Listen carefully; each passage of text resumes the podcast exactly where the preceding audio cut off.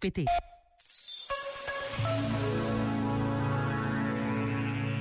A poesia, escreveu Nuno Miguel Guedes, será como todas as artes uma forma de falar com o outro a partir de nós. Uma forma bela, depurada, mas humana.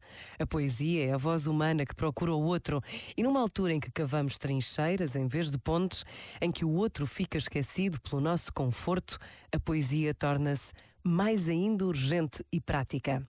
Pratiquemo-la então como poetas ou como leitores, sob pena de perdermos o que nos resta de ser humano. Este momento está disponível em podcast no site e na app da RGF.